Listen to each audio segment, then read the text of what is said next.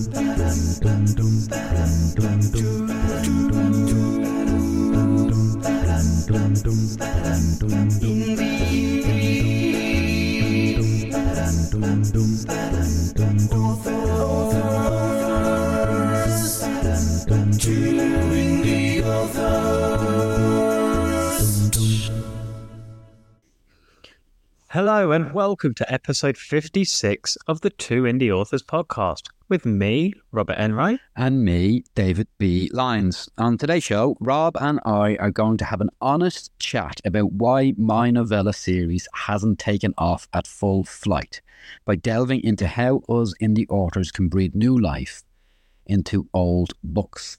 That chat comes before I have to stick my fingers in my ear while Rob murders another classic pop tune as an intro to our mailbag question. And then towards the end of the show, we will be welcoming psychological thriller writer A. A. Abbott to the show to face our seven questions.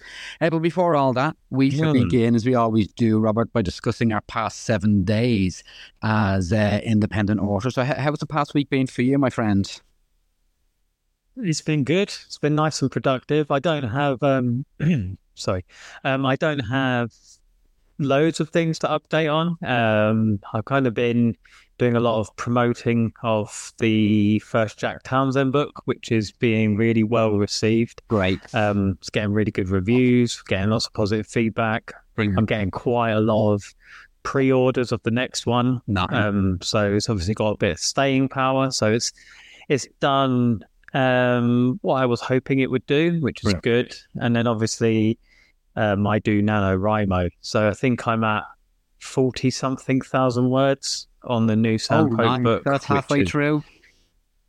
More. uh, it's over halfway through, yeah. Um, but also, NaNoWriMo sets the target at 50,000 words. Right. So I'll hit that and I'll get my little certificate. Right. Um, but I reckon I'll probably finish up NaNoWriMo somewhere around like the 55 ish thousand words, which means I'll probably have about 20,000 words to write Brilliant. um, to finish the next Handpoke book, which I I want to get done with my I want it with my editor before um, Christmas, so I can just get it ready, bash it out for January in the new year, and then kind of start the new year with a book launch, and then focus on whatever 2024 has in store for me. awesome. So So that's 70, Yeah, it's 70% of a book in a month. yeah, probably. Yeah, that's amazing. I did it last year. That's brilliant. do it this year. Um, I'd like to do a NaNoWriMo every two, every other month, probably. That'd uh, explode me, but it would probably also explode my brain. So, um, Yeah. Yeah, I'm probably not going to do that. But yeah, no, it's been, like I said, it's not been a thoroughly like, I don't have loads of exciting updates for people, um, but it's been a good, it's been a really good, productive week. One that's probably much needed, and one that's not bad to have from time to time. So, how about you, David? How's things been in your neck of the woods? Yeah, good. I've been just sort of leading up to um, a launch. So you've just completed a launch. Mhm. I've got a launch uh, in a couple of days after we record this episode, which is for book four in that Lenny Moon series, which is a private uh, investigator novella series that I've really sort of just been chipping away at uh, most of the year.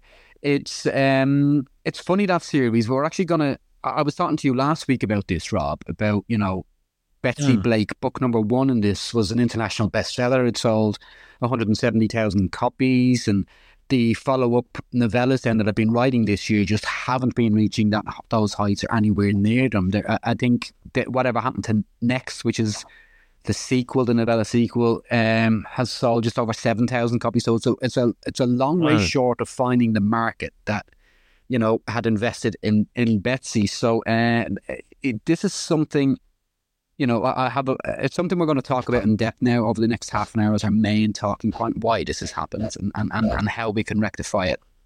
And it will be quite interesting then for all our listeners to sort of gain some, some knowledge from some errors I have probably made.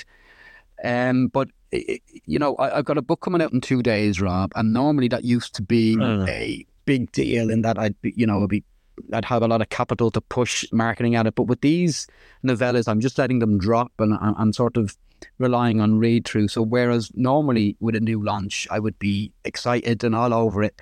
It, it, uh-huh. This is really just another day in my indie author career. But um, yeah, hopefully it's something you can help me with because I'm gonna, I, I was about to pick your brain a week ago, and you were giving me so much juicy information that you we said, hold on, let's stop this.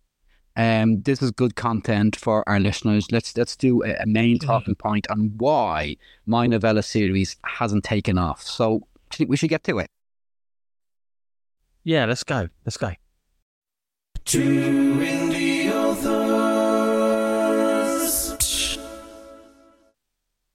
Now, you spoke uh, then, David, about this novella series. Um, I think you got book four in the series coming out this this week. Yeah. Um, and this goes back to so our regular listeners will know that a couple of weeks ago we couldn't put out an episode because of some technical issues with our podcast provider, um, despite how many hours we tried to get it up yeah. um, onto the, all the platforms. But uh, that was actually when we originally started having this conversation, and we were going to record um, this sort of deep dive into your novella series then. So there's probably a chance that some of the points we spoke about on that now lost episode you might have addressed. But I think the reason why we said we we do this as an episode is because it's always a useful um okay not a useful process because if we're talking about I'm not going to um you know boost your ego too much. But you're you're talking about a guy here who's sold four hundred thousand books, has been doing this for a living for half a decade now, um, and this is you know a series that does include your you know smash hit bestseller Betsy yeah, Blake. That, like you said, that, yeah. it's sold nearly two hundred thousand copies, but it's a useful process even if you've gone through all that to then I don't know maybe really break it down, have a look a bit more granularly at you know the areas maybe the gaps you have in your process because like you said you know you've been doing this for five years but you're now trying to get a series going that doesn't seem to be taking off. Yeah. And that's why we're going to have this conversation. So i guess i'm not going to do this like a an interview because that's a point that's not what this is about. But i guess i want to ask you just what was the thought process? Because i think the biggest point i had to make to you when we started having this conversation was you've shifted what was a psychological thriller about a lost child and their father's desperation to find them into a series about a private investigator. Yes. You're so right. And so why did you want to do that?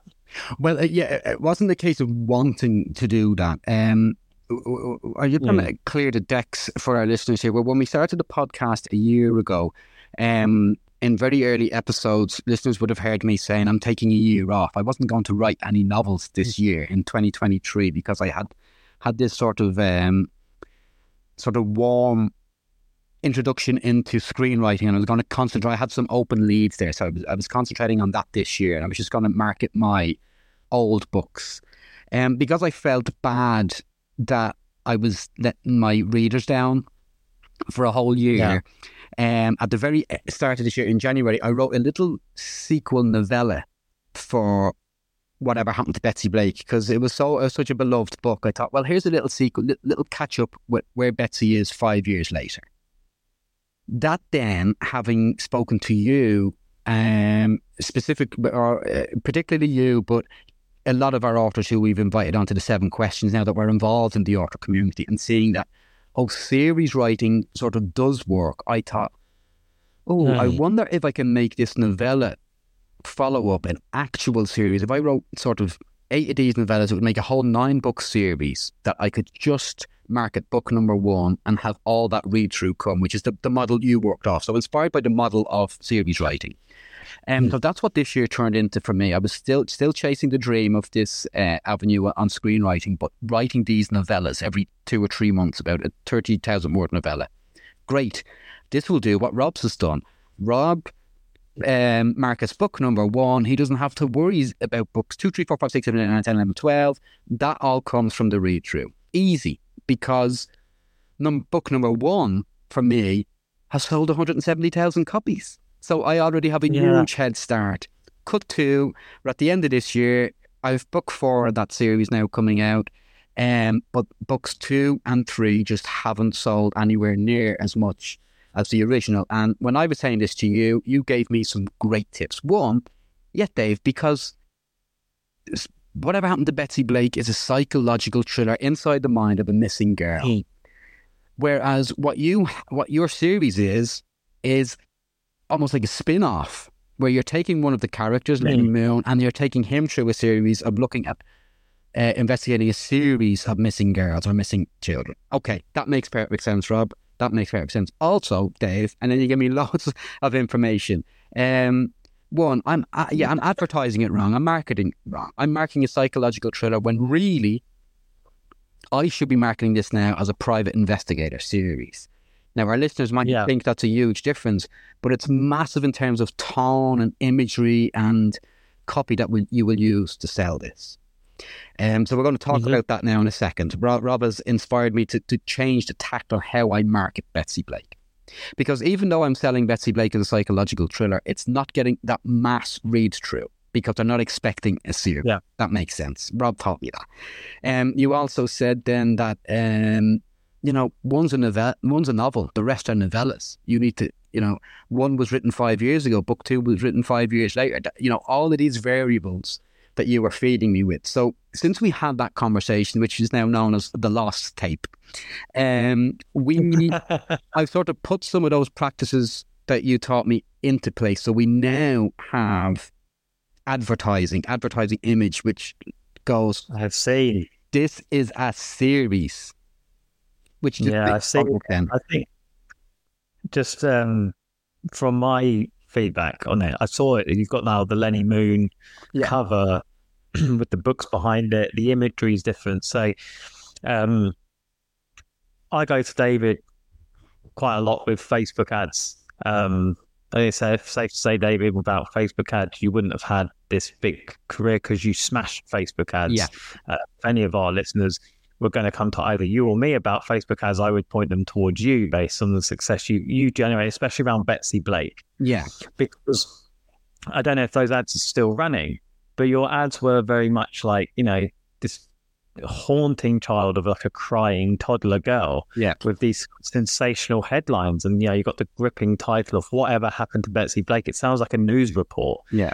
Now, that is very much of a genre, and that's why like, you absolutely knocked that out of the park. When I then had a look at what you were doing, when when you sort of said to me, you know, I do have a very successful series. My Sam Pope series is, you know, the, like you said, the read through is is proof of that. Yeah. If you are generating the same. But then that was one of the first things I saw was that you were still marketing Betsy Blake as a standalone book Yeah.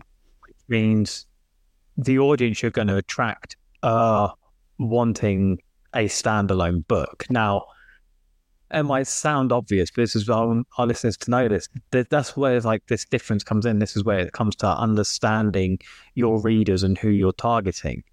Because think now, David, you can look at any one of my ads on Facebook. You can go onto the Facebook ads library and you can search for me and you will see all of my ads that are currently running. I've even got older ones where I've got less covers.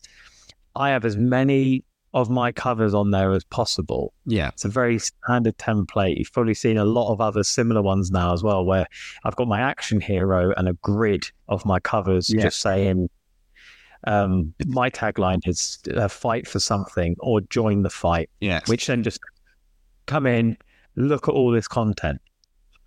What you're doing, if you weren't changing it up, is you're luring someone in with this. Yeah, here's this critically acclaimed psychological novel. Yeah, it's a psychological thriller novel. It's got all these reviews, all these sales, and then kind of at the end going, "Oh, by the way, here's other books in the series," Yeah. which they're probably going like, "Well, I didn't, I wasn't here for that." So Yeah. that's why it's really, really important. And I've seen now that your your books are now they're not not focused on Betsy Blake, Yeah.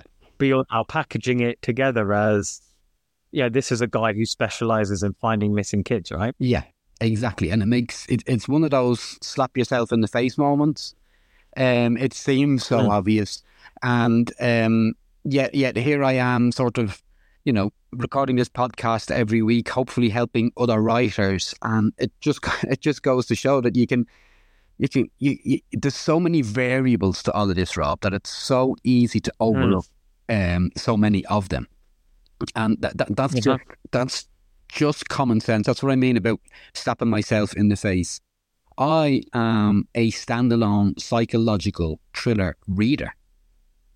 And mm-hmm. if I bought the next Gillian Flynn book I went, oh, this one looks interesting. And at the end of it, it went, oh, by the way, this is also an eight book novella spin off of this. I mean, well, that's not my bag. That's really not what I'm interested mm. in. Um, so that's psychology alone. Whereas you are a series reader. Whereas if I advertise to a series reader and they know from the outset this is what this is you're going to join the investigation from book to book from episode to episode. Is this what you're into? People are already they've already psychologically crossed that bridge and they're mm-hmm. ready to invest in all nine books rather than you know like i would be just the standalone. Yeah. And i should have known all this. I think yeah, no, no. But this is this is where you know you built your entire career off of these successful standalone books. You package them together as these trilogies, but they were more. It was more like an anthology than a trilogy. It wasn't like yes. this is the recurring character. Whereas it goes back to knowing your genre. I write an action thriller genre. I could write standalone. I've got a standalone action thriller called One by One. Yeah, where I could have turned the ca- character to that into a series, but I didn't want to. But most people, do you know I mean? If you're reading a book about a one man army taking down bad guys, chances are you're probably going to win at the end. Yeah. And then chances are, if you enjoyed it, you want to see him kick some more ass again. That's yeah, that's how it works. If you apply it the same as you do to like movie franchises or or that, you know, you, there's ways of doing it. But then the kind of story around Betsy Blake probably didn't call for a sequel. Now that's it. It didn't probably call for the follow up. It was a night like what started out as a nice thing for you to do for your fans. Yeah. Then turned into oh, I'll turn this into a sequel. So off the back of that, then I had two, I think, two bigger points there. Again, I think it's important, David, that us as authors, um, we look inwardly at ourselves creatively and as business people. So, like, what are we putting yeah. out there? Um, and the, what you know, the, ways we're producing. So I actually think one of the key points I pulled up to you about why this might be having trouble was that there was almost like a five year gap between yeah. Betsy Blake and what happened next, five, four year gap. And that's a long time. And I don't mean this in a bad way. If someone's come along, read Betsy Blake, really enjoyed it, but then moved on to other authors, other because they they like these standalone novels, yeah. that's a long time for someone to forget about. So true. You yeah. Know, you as uh, you're not a you're not a constant concern.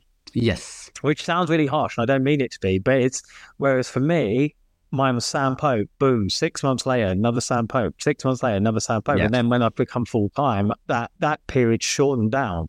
So that reminder to my readers eh, of Sam Pope has been way more frequent, which kind of again, if you go back to that whole thing about marketing of oh, you keep getting shown the same thing and you eventually clicks in your mind. If I kept feeding my readers yes. Sam Pope, they eventually became hooked on it almost, if that makes sense, which yeah. then equals the read through. Whereas your massive time gap between the very successful standalone book and then this follow up at breaking into a series yeah. means that most of those 170,000, I mean, obviously they're not all from five years ago, but yeah. the breakout success of the book, most of those people have probably read 100, 200 books since then. Yeah, absolutely. Yeah, at least. Yeah. And so we've already established that a lot, an awful lot of those. So the idea was to let's find these 170,000 people again and let them know that there's actually four or five more books in this series. Yeah. Um, so one, we've sort of already established that those 170,000, a bulk of them are likely just psychological thriller standalone fans anyway.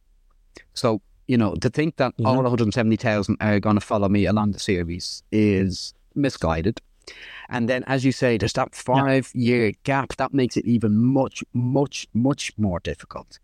And there's lots of variables to why that's more difficult. Um, like, for example, I used to advertise on Facebook and earn double, triple my money. I can't do that these days. And every advertising, the iOS Mhm. update has sort of, you know, it's reduced the revenue growth from Facebook ads. It's more difficult to find your bullseye reader now on Facebook because some people have turned off wanting to be tracked.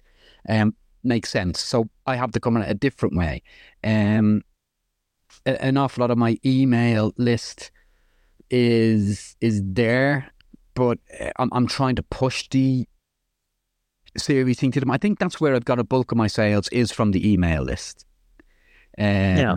It's it, yeah, I say that is, but I've had to change now to sort of spending more money on Amazon ads than I did when Betsy was an original hit. Because Betsy was a real hit, as you've already alluded, to, because of Facebook ads. Um, that doesn't that those ads still sell that book. They don't sell it at as rapid a rate. But now, as you have talked, Mhm. I'm not looking to just sell Betsy. I really need to go. This is a series. Let's go. So Yeah. rather than which was my original sort of um, concept here was let's find those 170,000 that bought Betsy and sell them all these follow up books. Great, cha-ching. But now we've established that that 170,000 might necessarily want a series. That 170,000 haven't fucking read Betsy in five years at least. So there's all these big bridges. So now what I have to do, Yeah. Rob, is I have to go from scratch, find a new audience and an audience who likes series and investigator series and police procedurals and go, hey, this is a nine book series of a private investigator in search of missing people. Yes, I'm in. That, that's the audience I need to find. I need to stop fixating on trying to win back the 170,000 that bought Betsy originally. Yeah, that's exactly it. And and you just did it so succinctly there, which is the the difference of your sentence of this is like a psychological thriller about a missing girl and her dad's final search for her, as opposed to this is a private investigator series based around investigating missing people. Yeah. Very different. Yeah. Very different. And um the only other real like sort of I'd say a business point that I'd have is one of the reasons why you'll hit a stumbling block is the fact that you're writing novellas. Yeah. And I understand the process behind that is you want to be able to do them sort of quickly while you're pursuing other interests. Yeah. But if you were writing for 30,000 novels a year, you need to know either would you be best served writing two 60,000 novels? Yeah.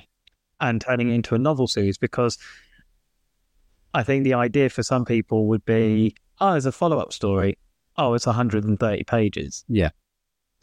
And I believe that each of them are left on huge cliffhangers. Like nothing is resolved. Like you have to go to the next book if you want. Like it's all one story. So, yeah, you're dead right. It, it's another big variable. Is who wants a novella? Um, I, they do say it's becoming a more rapidly increasing market. Novellas and quick stories. No. But um, you know, the truth is that they they they the reason I was writing novellas is because I knew I could get one out every three months, and it was supposed to be Mm. almost like that rapid release every three months. Here's the next in series, um, but at the same time, what I really and I haven't been marketing it. I have to say I haven't marketed it as a series. I've only marketed Betsy as a psychological uh, standalone. But now, in two days' time, not only does my fourth book come out uh, in the series, but also the first package of books one to Nice. three. And I think that's probably where this is really going to earn its crust is when you go, okay, well, here's 600 pages of, you know, the first Yeah. three books. What, yeah, one's a novel and then the other two are novellas. But at least, you know, it's a five ninety nine package and you- you're getting some meat on the bone here. So I'm really am only going to start marketing it as a series and marketing to this first trilogy over the next few days. So the, the marketing has been lacking. So I mean that's one of the biggest points you said to me at the very beginning. Well, you're not marketing it as a series, and I haven't been. So I'm hoping now. Mm. I mean, we we've given our listeners some decent information there on the variables of, you know, we're, we're me and you, Rob, we're always talking about be influenced by other authors, but don't copy them because if you're copying them, Mhm. you're really missing out. So there's me copying myself, right? Trying to um, sell this Betsy Blake psychological thriller when really I'm trying to sell a series, and that even can't go right. Yep. So all these vary. You have to find your own audience for your own specific needs for all the variables that make up your novel. You've got to find the audience that that ticks those boxes. And here I am trying to sell the same novel a different way, and it doesn't work. So it's a really great lesson for all our listeners. This. Yeah, I think it's it's one that you shouldn't be too proud to do.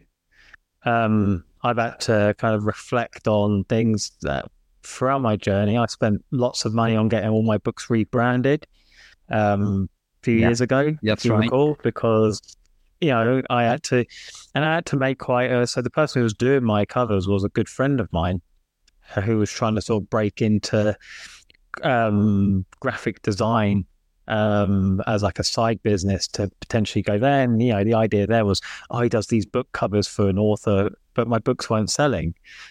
And the reason why was because that. And I had to sort of say to him, "This not personal, but Yeah. I have to get the covers. Sorry, um, you know, but these are things you have to be able to look at things honestly and objectively. And I think the fact that you're doing that, and I've seen the new branding that is like the Lenny Moon Private Investigator series, will definitely change the direction of it Yeah. because people know hey, you'll target the people who are looking for things of that ilk. So, you know, you can never guarantee sales, but what you can guarantee is the people who will now be looking at your book will be people who have read other private investigator series. And that's what you want. And that's where um, I've already had like someone's, I can't remember, I've, I've had only a, a, a very few negative reviews for Jack Townsend. Most of it's been overwhelmingly positive. But I've had a few people saying, like, oh, it's just so much slower than his other stuff. Oh, and it focuses on family. Oh, load of rubbish. I, I- I don't think I'll be variables to again, yeah. I was like, yeah, I was like, but this is it's a different genre. Yes. But obviously, I sent it out to my mailing list saying this is a new series I'm doing. It's a detective series. It's going to be different.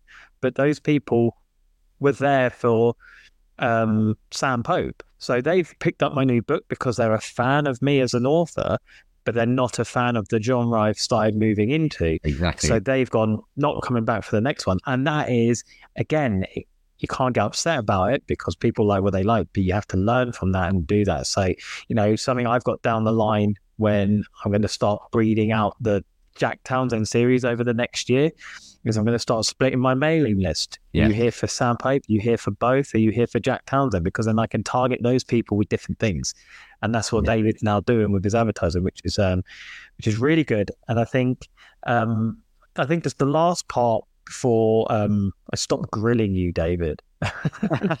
um, it's just from a creative side of things. So we've talked about like the business to marketing, and the only question I just sort of put to you is the decision. Well, not the decision, because I understand the decision because of the Betsy Blake book. I've read it. I won't give any spoilers, but of the book, um, Lenny is the one, the private investigator who had the sort of potential to move into other cases because he's a private investigator. Um, the only thing there is, is he was basically, if you read Betsy Blake first, if you have the three sort of main characters of Betsy, the dad, and Lenny, Mhm. Lenny's probably third on that list of when it comes to probably the The not the heart of the story, but like the emotional pull of the story Yes. is this kid who's gone missing and his dad trying to find her. Then marketing that to people who have read that to then say, "Oh, you remember the third guy in that book? He's Yeah. now got a series." I think that is probably why a lot of maybe the 170,000 people haven't gone on. Whereas if you're targeting new readers, telling them he is important, Yeah. Even when they read Betsy Blake, where again, he's probably the third most important character of the three, they still know they're going into this as it's his series, I Yeah. think. Yeah, exactly. Yeah, you're so right there. That that's a shift in that variable that we're talking about, and it's also, um, yeah, it's it, it, it, it, it, it- Betsy Blake wasn't written to be the first in a series. You're so right there. yeah. But something happens to, to Lenny at the end of that book that sort of uh, makes him go in a different direction. And that, you know, that, if I was writing a series, I, I perhaps would have made Lenny a bit more prominent in the original. But you're so right. Books two, to, two to nine are more a spin off of Betsy Blake than di- direct sequel. But it, I write um, third party omniscient of the investigate of the investigator of Lenny Moon himself. And then we switch in chapters into the psychological um, mindset of each of the children he's investigating. So we know where the children are, we know where Lenny is. How can he find this child? And there's just another story at play in the original about Betsy's father, who's, you know, undergone this big major 50 50 surgery, and it's his last chance to try and find her. Um, so that is what we lose in the sequels. We've just got Lenny's third party um, investigation mm. the psychological first person narration of the child itself. So they do marry in a lot of ways, but you're so right. I mean, yeah, yeah everything you say, it wasn't it wasn't originally supposed to be written as a first in series. It was five years ago. It was written as a psychological thriller. Now I'm jumping into a spin off private investigator. So all of these sort of measures that you pointed out to me, they really have played such a part, which is why we've had to shift the marketing. So it's a nice lesson about variables and, and these differences. You've even uh-huh. just experienced it yourself that your Sam Pope is not your Jack Townsend audience necessarily. There will yeah. be a diagram where a lot of them reach or, you know, cross over, but there will be a certain percentage that don't cross over. And that's just variables. The same writer fans already of your books may not be fans of a slight shift in genre. And that's what we're telling our exactly. about don't copy authors because we can't even copy ourselves. That's how it is. So I'm going to make these changes and I'm going to market it as a series. Uh, over the next couple of months, um, the last month of this year, and then and then the first month of next year, and I'll inform our listeners how that's going and how I've shifted from not really being able to sell the novellas into hopefully um, selling them quite readily. Fantastic. Well, um, we will definitely check back in. Well, we'll probably chat about it in our weeks that was, but I think we'll we'll definitely circle back to this. And um, I'm going to say, David, on behalf of our listeners, uh, thank you for being very open and honest about that. Mm. So, thank you very much. Thank you.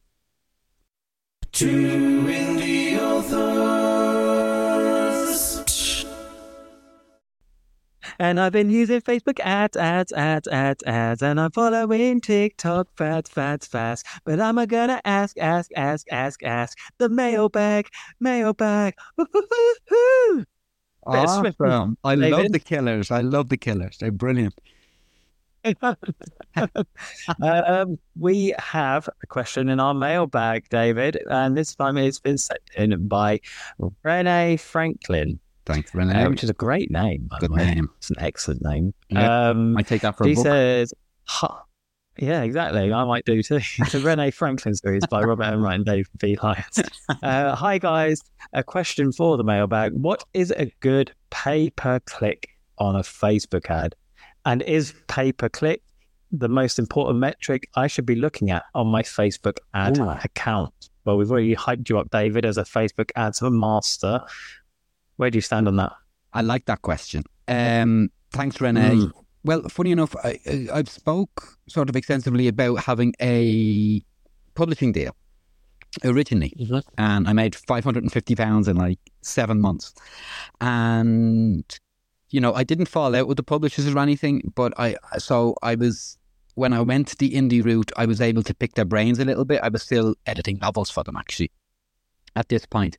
So I asked him about this, and he really was a a Facebook marketing expert because they were marketing 80 authors' books and they were making a success of them um, on Facebook. Well, not a success for the authors necessarily, but definitely a success for themselves. Uh-huh.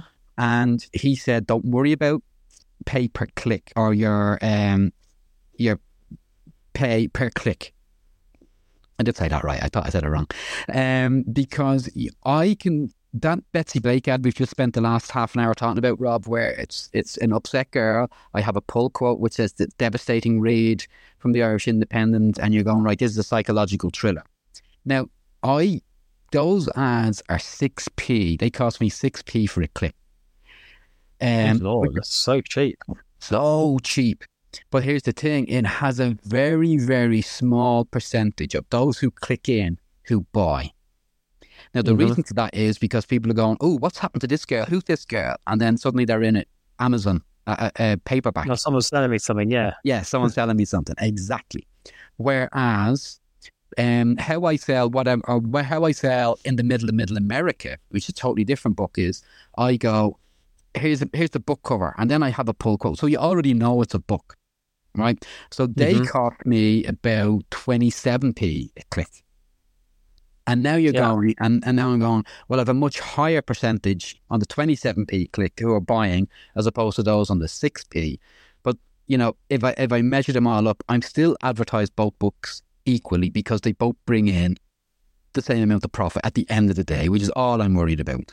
But some of them, Renee, um, I earn that profit from 6p clicks, and sometimes I earn that profit from 27 or 28p clicks. And it really is dependent on the bottom line figure is is really the most important metric that you're looking at uh, for Facebook ads or for any of this business, I guess, we're going on about. What, what about you, Rob? How do you measure your Facebook ads?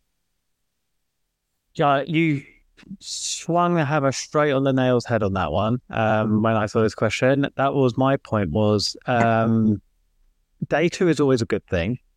I have a data background. Data is a good Mhm. thing. If you can use data, data can tell you if an ad is successfully being shown to people. It's showing you if it's successfully reaching the vast majority of your audience, if it's repeating on people, and it's telling you if people are clicking. So these th- th- these the information Facebook ads is giving you is really good Yeah. and you shouldn't, you know, look away. You should once a month sit down, look at it. You should go more granular. You should see if you're going to both uh, genders, um, male or female. What's the bigger split? What's the bigger age split? Because then you could test an ad. Say if uh, the majority of your clicks are coming from fifty-year-old women or women between forty-five to fifty-five. Why not run an ad targeting just women forty-five to fifty-five, and then maybe your cost per guy. click goes down but then your profit goes up because that's your key audience. You need to go through all these uh, to learn out. But ultimately, I make a loss on my first book, on my ad. Well, not on my ads really, because I just target all of it to the first book in the series, which is cheaper than the rest of the series. So if I then look at what I made on the night shift at the end of the month, it's considerably less than what I've paid for on Amazon ads. Yeah. However, I make considerably more than I pay on my Amazon ads because I pull people in and they go through the machine that is now the Sam Pope series. So use those ads. Uh, to answer your question, what's a good cost per click? It's whatever you can afford. Yeah. Like like David said, there's no point him getting loads of six p clicks if he's not getting the sales. So Yeah. that's it. If you if you have a budget that you're comfortable with, and you're making the sales to cover that budget, and then bring a bit more on top, ultimately it doesn't really matter what your cost per click is. But then you could do all those things like you know get a bit more granular with your audience, zip it down. You might be able to bring that down and increase your profits. But ultimately, all that really matters is what the bottom line is showing after you've run your ads.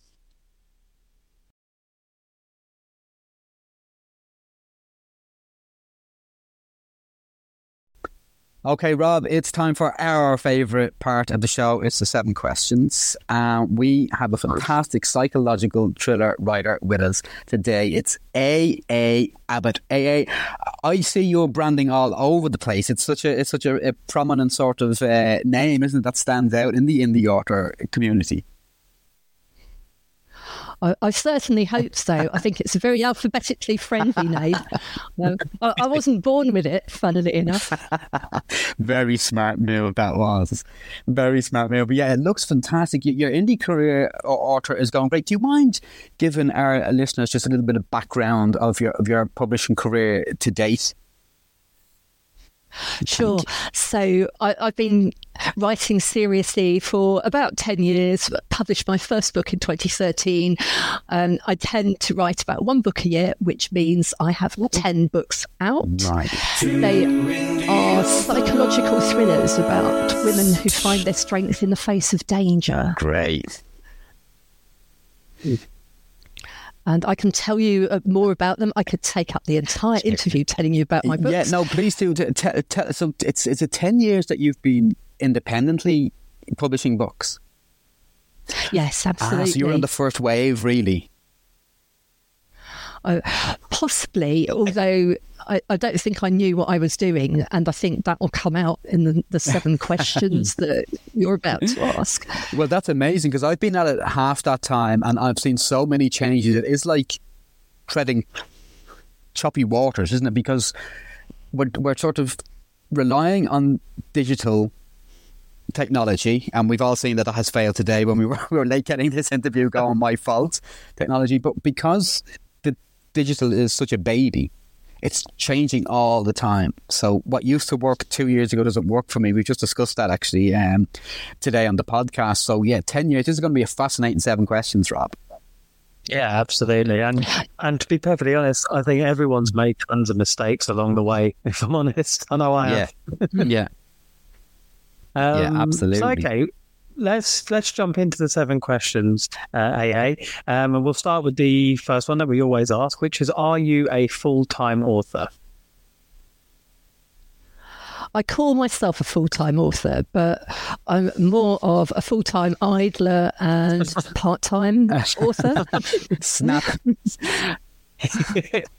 so when I've got a chapter plan up together and my character Bible, then I work ferociously hard because I kind of know what I'm doing. Right, yes. Uh, I'm in my comfort zone and I'll just work flat out for eight hours a day plus. But it takes me a long time to get to that stage. Yeah. yeah. Uh, and then easily distracted with fun on social media and hanging out with family and friends and going to coffee bars. The place where I live has got more than a dozen coffee bars within a 10 minute walk. So I like to check them out, you know. AA, I think we, we might live parallel lives. I have a feeling. A feeling we do.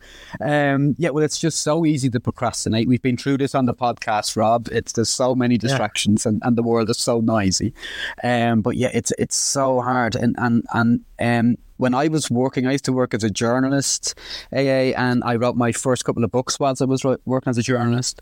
But the pace of my books got no quicker when I became a full time author. I literally that is that is just the pace of, of how I write a book. So I was never going to be eight books a year, that type of guy. So we, we all do sort of have to take it at our own, own pace. But uh, yeah, that, that's an interesting an answer. And our answer to that question, I can totally relate. Rob, you're a bit more disciplined than us, aren't you? I'm I'm I hit this the same spot that you were talking about there, AA, where I I usually go into a book knowing what's happening in it, like quite to quite a granular level. So when I sit down to write, I'm not sitting there trying to pluck like an idea or an inspiration or something like that. I usually have like a structure of what I'm sitting down to write every time. Um, it takes me a little while to build that structure out um, like you sort of said yourself. But um, once I, I'm similar to you. Once I've got it and I know what I'm sitting down to write, I kind of just go straight for it. Like David will back me up on that. Sometimes I'll just get into a yeah. flow and I'll I will smash out loads of uh, lo- loads of words. yeah, you've done fifty thousand words this month, right? Yeah, I've been doing wow. NaNoWriMo. I'm nearly, I'm at about 46, I think, ish now. So nearly yeah. there. That is amazing. That is, that's, that's amazing. amazing. Yeah, I, am a, I'm I write about ten thousand words a month type of. Uh, unless I'm I'm I'm in a crazy flow, but is it is it standalones you write, Helen, or AA? Sorry. It is these days. Yeah. Uh, I, I started with two standalones, then I wrote a series of five, uh, which weren't exactly psychological thrillers. They kind of segued a bit from being uh, mysteries to kidnapping thrillers to straightforward crime thrillers. Um, quite a bit of psychological stuff in them, I suppose. But then I decided psychological thriller standalones were the way to go. Yeah, we're, we're not just parallels in how we work. I think we're parallels on what what, what our work is like as well. Uh, snap on that as well. They're, they're, the types of books I write. I'm fascinated to, to know how you have navigated these 10 years. And so, one of the big questions, or one of the first questions we have to ask ourselves uh, when we're doing this in the authoring is um, whether to go wide with our ebooks or exclusive to Amazon. So, so question two asks what decision you made in that regard. Uh, I'm exclusive to Amazon with my ebooks because uh, my books are really very British. There's a strong sense of place about them. Yeah. Um, the, the last book was set in Clifton, the district of Bristol, where I live in the English West Country. And in the past, I've set books in London and in Birmingham because those are cities that I know really, really well. Uh, they're, they're very, very British. And so, inevitably, although uh, Canadians, Germans, and Americans do buy them. The UK is my core market, mm. and Amazon totally dominates the UK marketplace. So I, I feel that as an indie, I'm going to do better by putting my books into Kindle Unlimited and letting Amazon's Kindle Unlimited subscribers have access to them. I think it's um, yeah, it's a really yeah. intelligent decision. Um, decision. to make.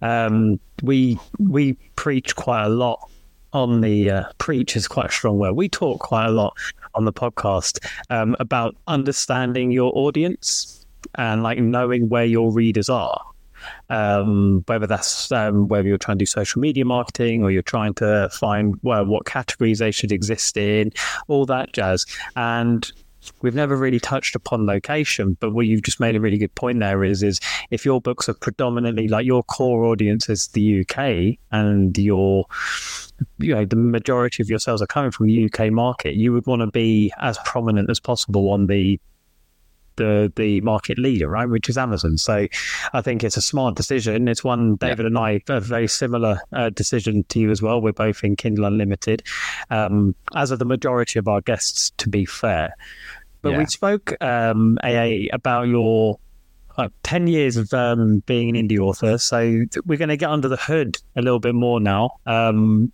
and I'm really interested to hear some of your answers to these questions, um, especially over a, a 10 year span. So, number three is name the one service you use as an indie author that you couldn't do without. I'd have to flip a coin between Plottr and Pro Writing Aid. Ah. I mean, I assume we're not we're not talking about Amazon. No. Amazon is obviously a service I cannot do yeah. without, but when it, when it comes to actual tools for writing, I like Plottr at the plotting stage. It just makes it much easier to juggle multiple plot themes, multiple timelines. Okay. Um, but at the editing stage, Pro Writing Aid is absolutely brilliant uh, because not only does it have a superb spell checker and editor, but it will do things like check whether you've repeated the same phrases throughout a long manuscript. Hmm. And obviously, I read my manuscripts really, really carefully and I'm looking out for repetition, but I won't necessarily spot yeah. it the way that Pro Writing Aid, which is effectively a bot, will do. So, Pro Writing Aid gets my vote, I think. Yes, I'm I'm a virgin to Plottr. uh, I have to admit, um, but I do mm-hmm. use Pro Writing Pro Writing Aid. It's, part, it's definitely part of my um, finalizing process. I, I, use that before I give it my final read, before it then goes to editors and and, and proofreaders. What about you, Rob? Have you have you used uh, Plottr or Pro Writing Aid? I've never used Plottr either. I have used Pro Writing Aid. Um, I usually run it through that as well. Once I've yeah. had my kind of first read through it, I, I kind of tried to read through the book without wanting to edit just to read the story, and then I put it through Pro Writing Aid. Then it goes on to to my editor and off into that process. So yeah, I yeah. can back you up on that. It's a really really good tool. It is good. I, I think it saves me money because my editor's not going to charge me as much if she gets a clean manuscript yeah. from me. Uh, and I, also use beta readers a lot as well. Um, I'm really, really lucky. I've got about 30 people who are prepared to beta read. I know opinions vary on beta readers, but I think they're heroes. They're just yeah. brilliant, brilliant. Oh, they people. are the best. Yes. Absolutely. And I totally hear you on editors as well. I, have edited maybe nearly 90 novels now, I think, at this stage. And y- y- wow. you are what you really it, a good editor is really expensive, but it, they're expensive for a reason because you're really paying for their time. And if you're taking up that sort of time with them fixing, you know, doing a line edit more so than an actual developmental, and like proper giving you good uh, bang for your buck. You should really give it to them um, as clean as, as, you possibly can. Um, so I totally hear you on that. Um, I, I, might, and Pro Writing Aid is great, but Plottr I'm going to have to have to look into. Actually, I'll do that now based on your recommendation. AA, thanks very much. Um, but question four is is, is one that I, I wonder if um, you've had a wave of experience in this regard. Is, is how do you market your books?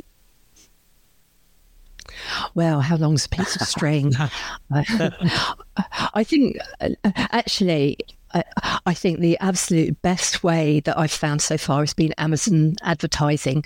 And I've learned a lot about that from Bryan Cohen, mm-hmm. who you and your listeners will undoubtedly have heard yeah. of. Mm-hmm. You know, Bryan Cohen, American ads guru. He runs a quarterly course which is free. Yes. Five day challenge, and isn't I, it? Yeah. That's right. Mm. Yeah, the five day ad yeah. challenge. It, it, it is awesome. It, it's really fun. I, have ended up volunteering to help out on the ad oh, challenges great. these days. So it means I repeat them and do them again, and and it's it's worth doing them again and again, even if you never ever buy his books or buy his courses, because he's happy for you to come back, and every time he's working with the latest information about what ah. is working on Amazon now. Right. I did take the five day challenge a couple of years ago now, and um, mm. it definitely improved my ads. But like that, there, there's something about Amazon ads that doesn't register in my brain. It's all to do with the, the, you know turning them up and what to turn off and what to turn on and what to turn up.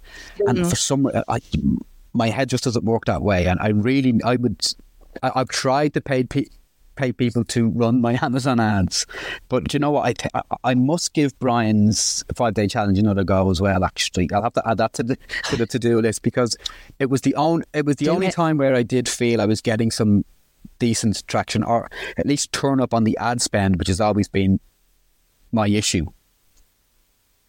Yeah, do it and uh, consider his premium course as well because it, it's not expensive. It, it is going up in the new year, so it, it is better to do it before the end of 2023 if you yeah. can. Yeah, we, will have, we'll have to get Bryan on the show actually.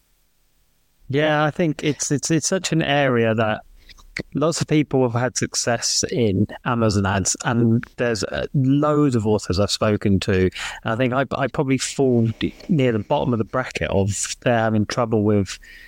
I've got Amazon ads to work, but I've not had Amazon ads to scale, if that makes sense. I've, I've yes. been able to get them profitable. I've been able to get them ticking along, but it's it's the building them up and building them up. So I think it's it's always an area that as much information as people can absorb as possible. So I'm I agree with you, AA. I think if people are sitting there going, "Oh, I don't know how to do Amazon ads," or something like that, they should they should probably check out Bryan Cohen and at least do his free course, right? Oh, definitely do his free course. Yeah, uh, and then do it again. yeah, I will do. Again. I must do it again. Yeah, no, fantastic. And I think again, because David and I usually talk quite a lot about our Facebook ads, and um, a lot of people get um, some good success on Facebook ads. It cannot be stressed how important it is to at least have a presence on Amazon through Amazon ads because it is the marketplace where your book is in front of people who are there to buy books because you're not disrupting their social media you're actually just you're just putting your book in front of them while they're already looking for books so um, I think yeah, definitely yeah, check presence. out Bryan Cohen's. Yeah, ch- check out Bryan Cohen's ads. Definitely, hundred percent. Great advice there. Um, this is a good one, and this is question number five, which is: What's the one thing you know now that you wish you knew from the outset ten years ago? Oh, so many things, but the biggest thing is I wish I'd known how important it was to have a, a cover that was relevant to the genre yeah. and to have a professional edit. And and I learnt those things. I, I learnt very quickly that it was a good idea to get books edited. All my books have been professionally edited. Uh, and the recent ones have got very good covers. The older ones, not so much. Yeah. And I, I, wish I'd known that readers actually look at covers for a matter of seconds. And if it doesn't look like it's your genre, then you'll just move yeah. on. Yeah. It's the single most important marketing tool. It's it's it's more important than the blurb. Mm. It's more important than your advertisement that led them there. Well, most often if you're advertising on Amazon, it is your advertisement. Your like your front cover is your advertising and a thumbnail of the front cover as well, which needs to be uh, uh, always remembered in that regard when it when it comes to design. But yeah, we we talk about it a lot, don't we, Rob? The front cover just has to scream. We, we've made those mistakes as well. Um, with, with, with some, you know, thinking that we'll, we'll get something eclectic and and it will look so unique. And, Yeah, and, there, and you're yeah. thinking, wow, no, what you need to do is if you're writing a psychological thriller, your book needs to be able to slot right next to a proper, like a Gillian Flynn or a Paula Hawkins book. Absolutely. And you spoke earlier about um, the importance of knowing your market as well. Uh, and most of my readers are female. Uh, that's just the way it is with psychological thrillers. Yeah. About three quarters of the readers will be women. Uh, uh, so there's no point having a heavily masculine cover, which some of my earlier thrillers were Right. Yes. because that's going to put off your core audience. It, it might attract a few others, but you're going to do better if you aim for the majority of the people who are going to be reading your book rather than the minority. Yeah, a hundred percent. You really do, and the, the the audiences out there, they're these uh, amazing people who eat up books. We call them sharks here. And the two in the orders that like they're reading a book a day. Like that. That audience is is always hungry, and they know exactly what they're looking for, and the front cover will tell them that. They'll just skim by it. Um, i- i- if the front cover doesn't work, they really will. They're not looking for something unique. They're looking for something familiar. Um, so th- this, I like this question. So we're very good. You'll find AA at praising ourselves for our brilliant questions on the show. I do this after. They're this fantastic questions. Yeah, They're really, really good questions. I, I love the questions. you know, I hope I hope you like this one. Um, question six asks, "What's your biggest frustration as an independent author?" It has to be marketing. Isn't that everybody's biggest frustration? Everyone just wants to sit there as a keyboard warrior, sipping a bit of coffee, punting out the books. Do we want to get our hands dirty with the marketing? No, probably not. But, you know, it, it can be fun going out to literary festivals and meeting other readers and writers. And, and Bryan has made Amazon ads as fun as they can be. Oh, wow, that's a good going because they're Yeah. not that fun. Yeah, that's true. That's some achievement. But um, Oh, so so marketing. think- that's interesting. Yeah, I was going to say with with marketing, Well- it's it depends. I think when it comes to the enjoyment of it, is how how far you're willing to get involved with it. I find like there's loads of you know tasks you have to do to run a successful indie author business. Marketing's a massive one, um, and it's how how much you're willing to throw yourself into doing all of those things means you'll get the most enjoyment out of it, and also how often you stay on top of it.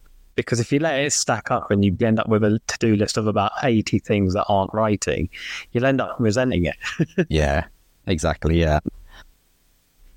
Yeah, I have to do lists like that. But hey, you know, when the five star reviews roll in, it's it's all worthwhile, isn't it? Exactly. You know, when you know you've made people happy with your books, that's such a warm and comfortable glow. It's lovely. It really, is. Truly. Yeah. Um, well, you've you've had six of our fantastic questions. AA. um, They're really they're the great. best They're questions. brilliant. I'm gonna, we, we saved the best one for last. Um, but basically, what we'll ask you for question number seven is: What's the one piece of advice you would pass on to our listeners? Definitely realise that you're not alone. You know, my top Great tip advice. to Love it. all other writers um, is to go out and ask for help, ask for feedback, because people like to help. They like to give feedback. Uh, and if you can offer help and feedback to others too, as you guys do, for example, even better. Uh, everyone improves and it's a win win. Absolutely. It was a big, big draw for me becoming an independent author um, and getting away from an early publishing deal. Uh, AA was the community, the, the, the, the indie author community, the amount of help I got for just even what I uh, uh, knew at the time were stupid questions. It just really sort of rolled from there for me. And I just thought, right, okay, this is a business I can handle. It, it's been really great. I belong to a writing group called the Bristol Fiction Writers, and they're really supportive because basically we read books out to each other. We, we read drafts out and give each other feedback. I've got my beta readers, my editor, they obviously help, my proofreader. Uh, and then there's a group in Birmingham, the New Street Authors, who are, are, like an indie author collective. And I've learnt a lot from them about just the basics of making sure that a book is good. Uh, and the Alliance of Independent Authors. Yeah, here, here, yeah. And Bryan Cohen's team. And loads of people out there who are very happy to help, in many cases for free. Really good. Yeah, Absolutely, it's what yeah we're trying we're trying to build another another big branch of that here at the two indie authors. Uh, a, a really big pleasure, um, great privilege for me and Rob to, to spend that time with you and, and to pick your brain on your indie author career. Thanks so Absolutely. much for giving us um, your time today. Thank you too. It's been an absolute pleasure, and all the best with your books. Two indie authors.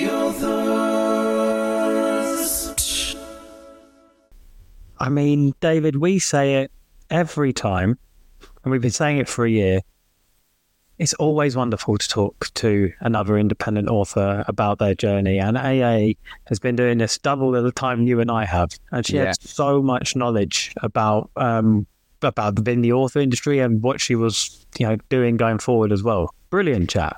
Yeah, really great chat. And it's, yeah, I mean, chatted with her off air as well. And, and, and she was so warm and, and, and lovely. Like, we, are repeating ourselves. We we seem to be finding all our guests, but I guess if if if people are following some sort of long held dream to write books and, and they are achieving it, it's it, I, I, guess that will, mm. will make you happy, right? Or it will certainly help. Yeah, hundred percent. Um, but yeah, I mean, thank you very much to AA Abbott. It's, it's an absolute pleasure to have you on the show. And really was. Our listeners who fancy coming on the show to have a chat with us and answer our seven questions, you can find the sign up form on our website, www.twoindieauthors.co.uk, or the form is also on our Facebook and our Instagram. David, before I let you go and ask you about next week, uh, what you're doing for the next week, I do want to have a small little teaser for what's coming next week. Go on. And next week, we will be announcing the shortlists for our two Indie Authors Awards for 2023. Um, I'm very excited about this. Cannot um, wait. We, yeah, we announced it a few weeks ago. We have um, uh, five categories um, best cover, best blurb, best website, best branding, and the overall Indie Author of the Year 2023. We will be announcing the shortlist next week and I cannot wait. It's going to be so mm-hmm.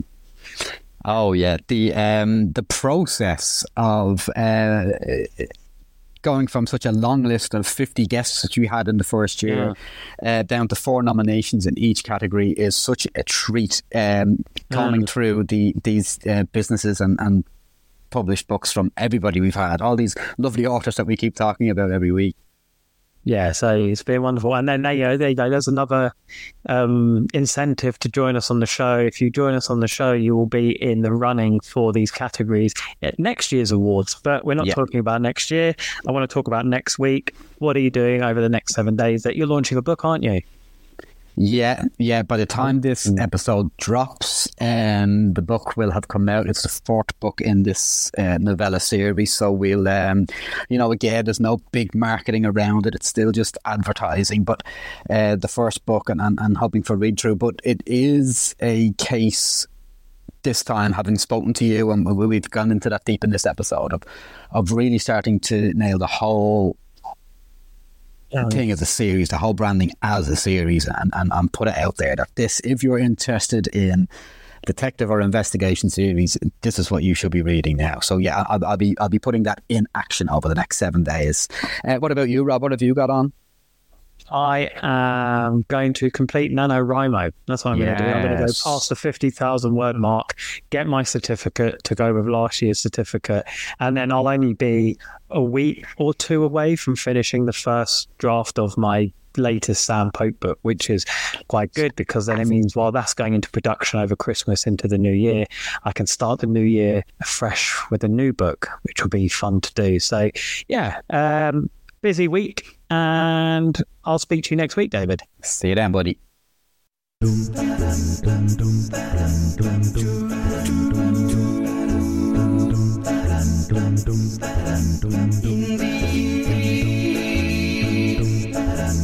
Indeed.